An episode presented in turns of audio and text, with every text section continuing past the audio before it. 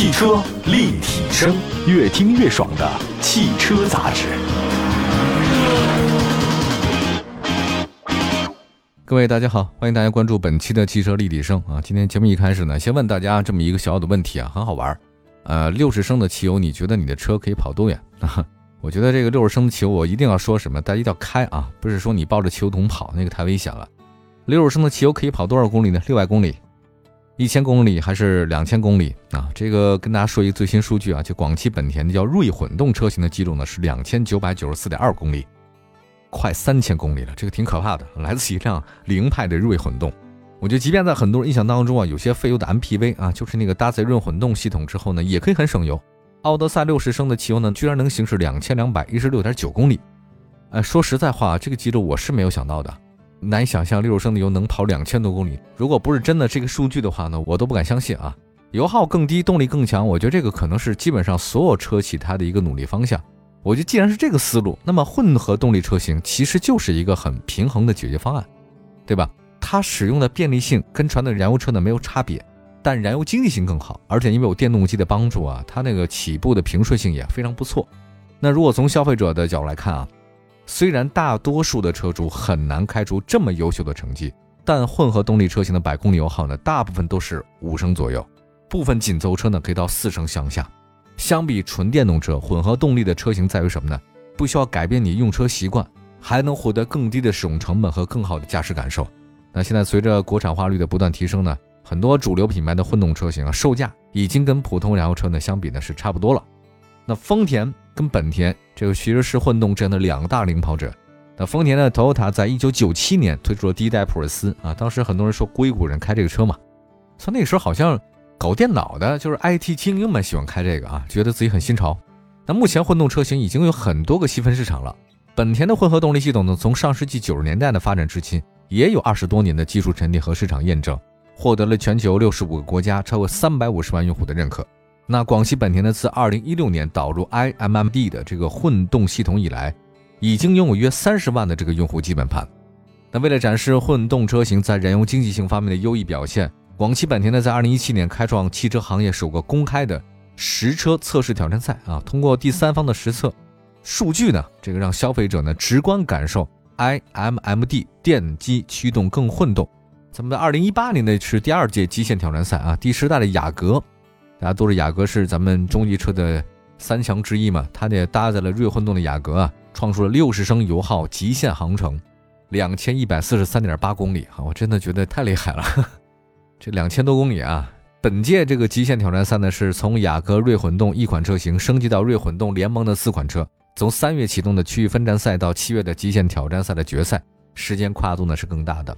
那这次呢，这个锐混动联盟极限挑战赛总决赛历时七天六夜。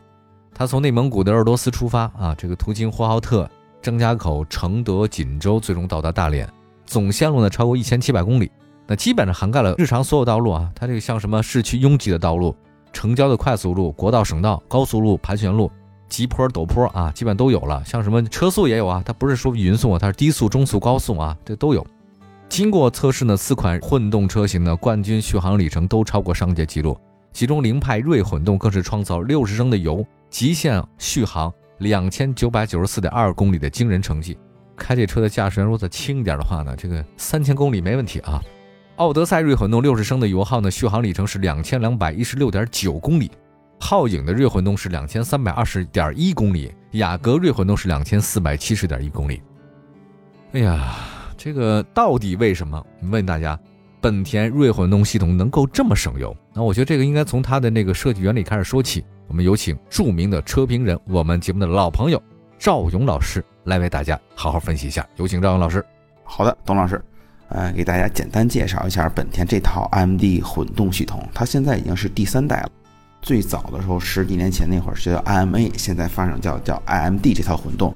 其实它跟丰田的混动呢，嗯，有它不同之处。它更强调的是以电驱为主这么一个思路。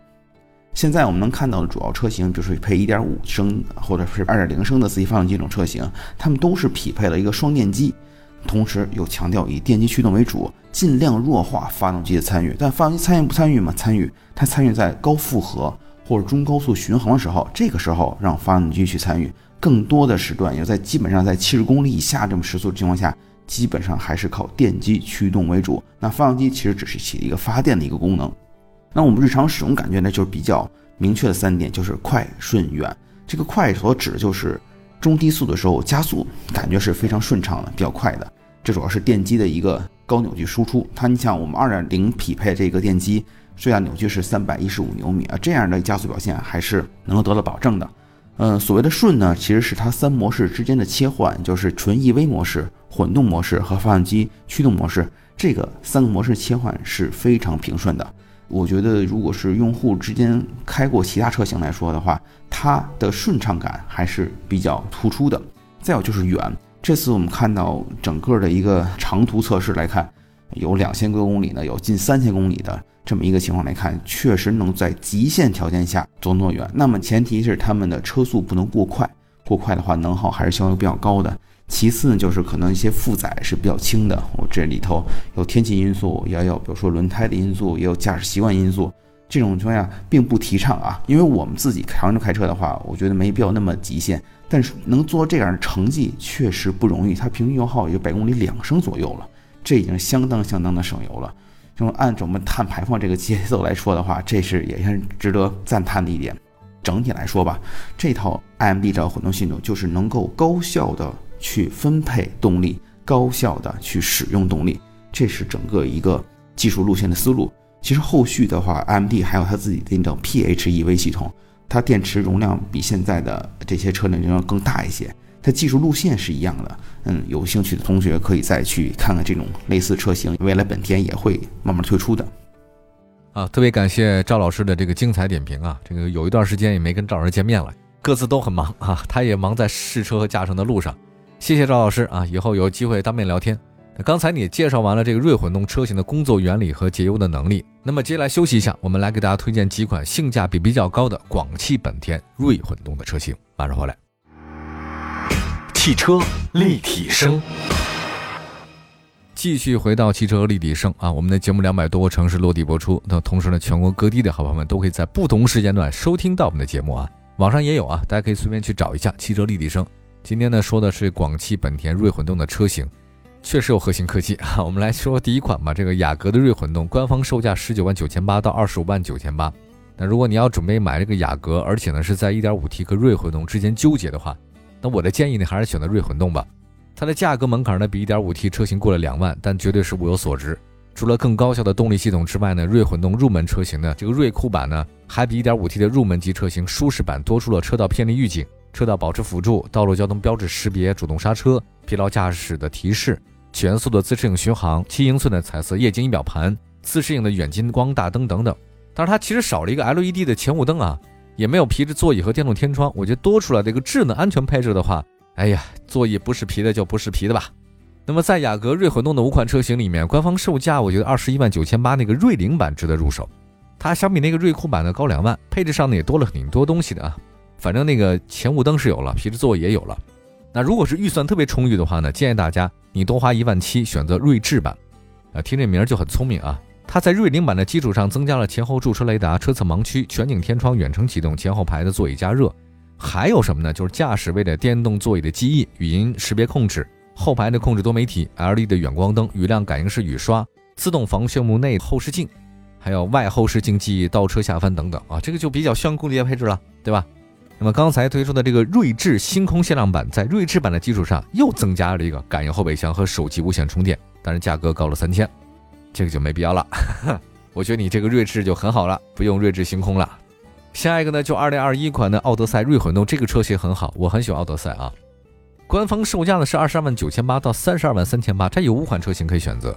那如果是私人用户的话呢，我们建议大家买二十五万五千八的这个锐畅享版和二十七万五千八的叫锐智享版，都有锐字啊，一个就是那个畅享版，一个是智享版。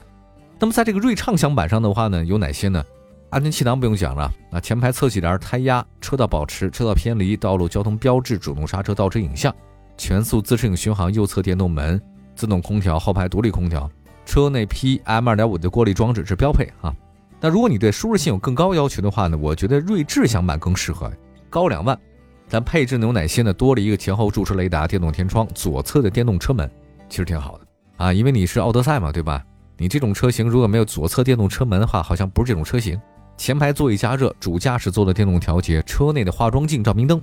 比较遗憾的是呢，这款车没有配备前后排的头部气囊。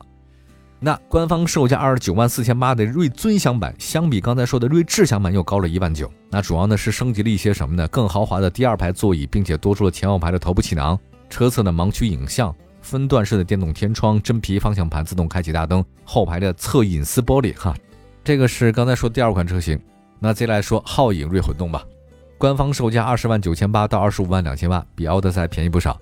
这个入门版实际上这个就够用了。皓影呢在配置方面很有亮点，官方售价二十万九千八的两驱锐精英版，它标配很多东西，刚才说的基本都标配，除了那个什么车道偏离啊等等等等，我就不说了。它还有什么呢？还有这个自适应远近光、LED 大灯、自动空调、后排出风口，在主动安全、舒适性方面都达标。如果对配置更有要求的话呢，我觉得皓影的那个入门版啊，真的已经可以了。二十万九千八，就二十一万嘛，去拿下二十三万，这个车还是混动版车型，可以可以可以。就以前啊，就是混动车型啊，就没有三十万四十万是拿不下来的，现在确实是便宜了啊。我觉得现在随着社会啊，咱们整个那个节能环保意识增强，包括像碳中和哈，就以前两年前你说碳中和什么概念，我不懂，但现在好像你要不懂的话，你就很失望哈，就觉得你这人不够新潮。没办法，这个世界就是这样，环境真的在改变，我们就这一个地球吧，对吧？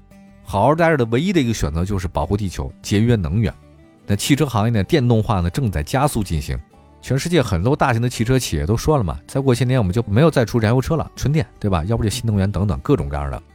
那咱们国家有一个叫《节能与新能源汽车技术路线图二点零》，提出一个规划是到二零三五年，节能汽车与新能源汽车年销量各占百分之五十。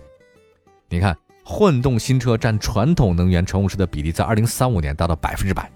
汽车产业实现电动化的转型啊！二零三五年，我觉得在不少人的这个旧有的印象当中啊，混动车型的优势仅仅是低油耗，但其实它在那个起步阶段更平顺，驾驶感受可能更好。我觉得这也是很多消费者很喜欢的原因啊。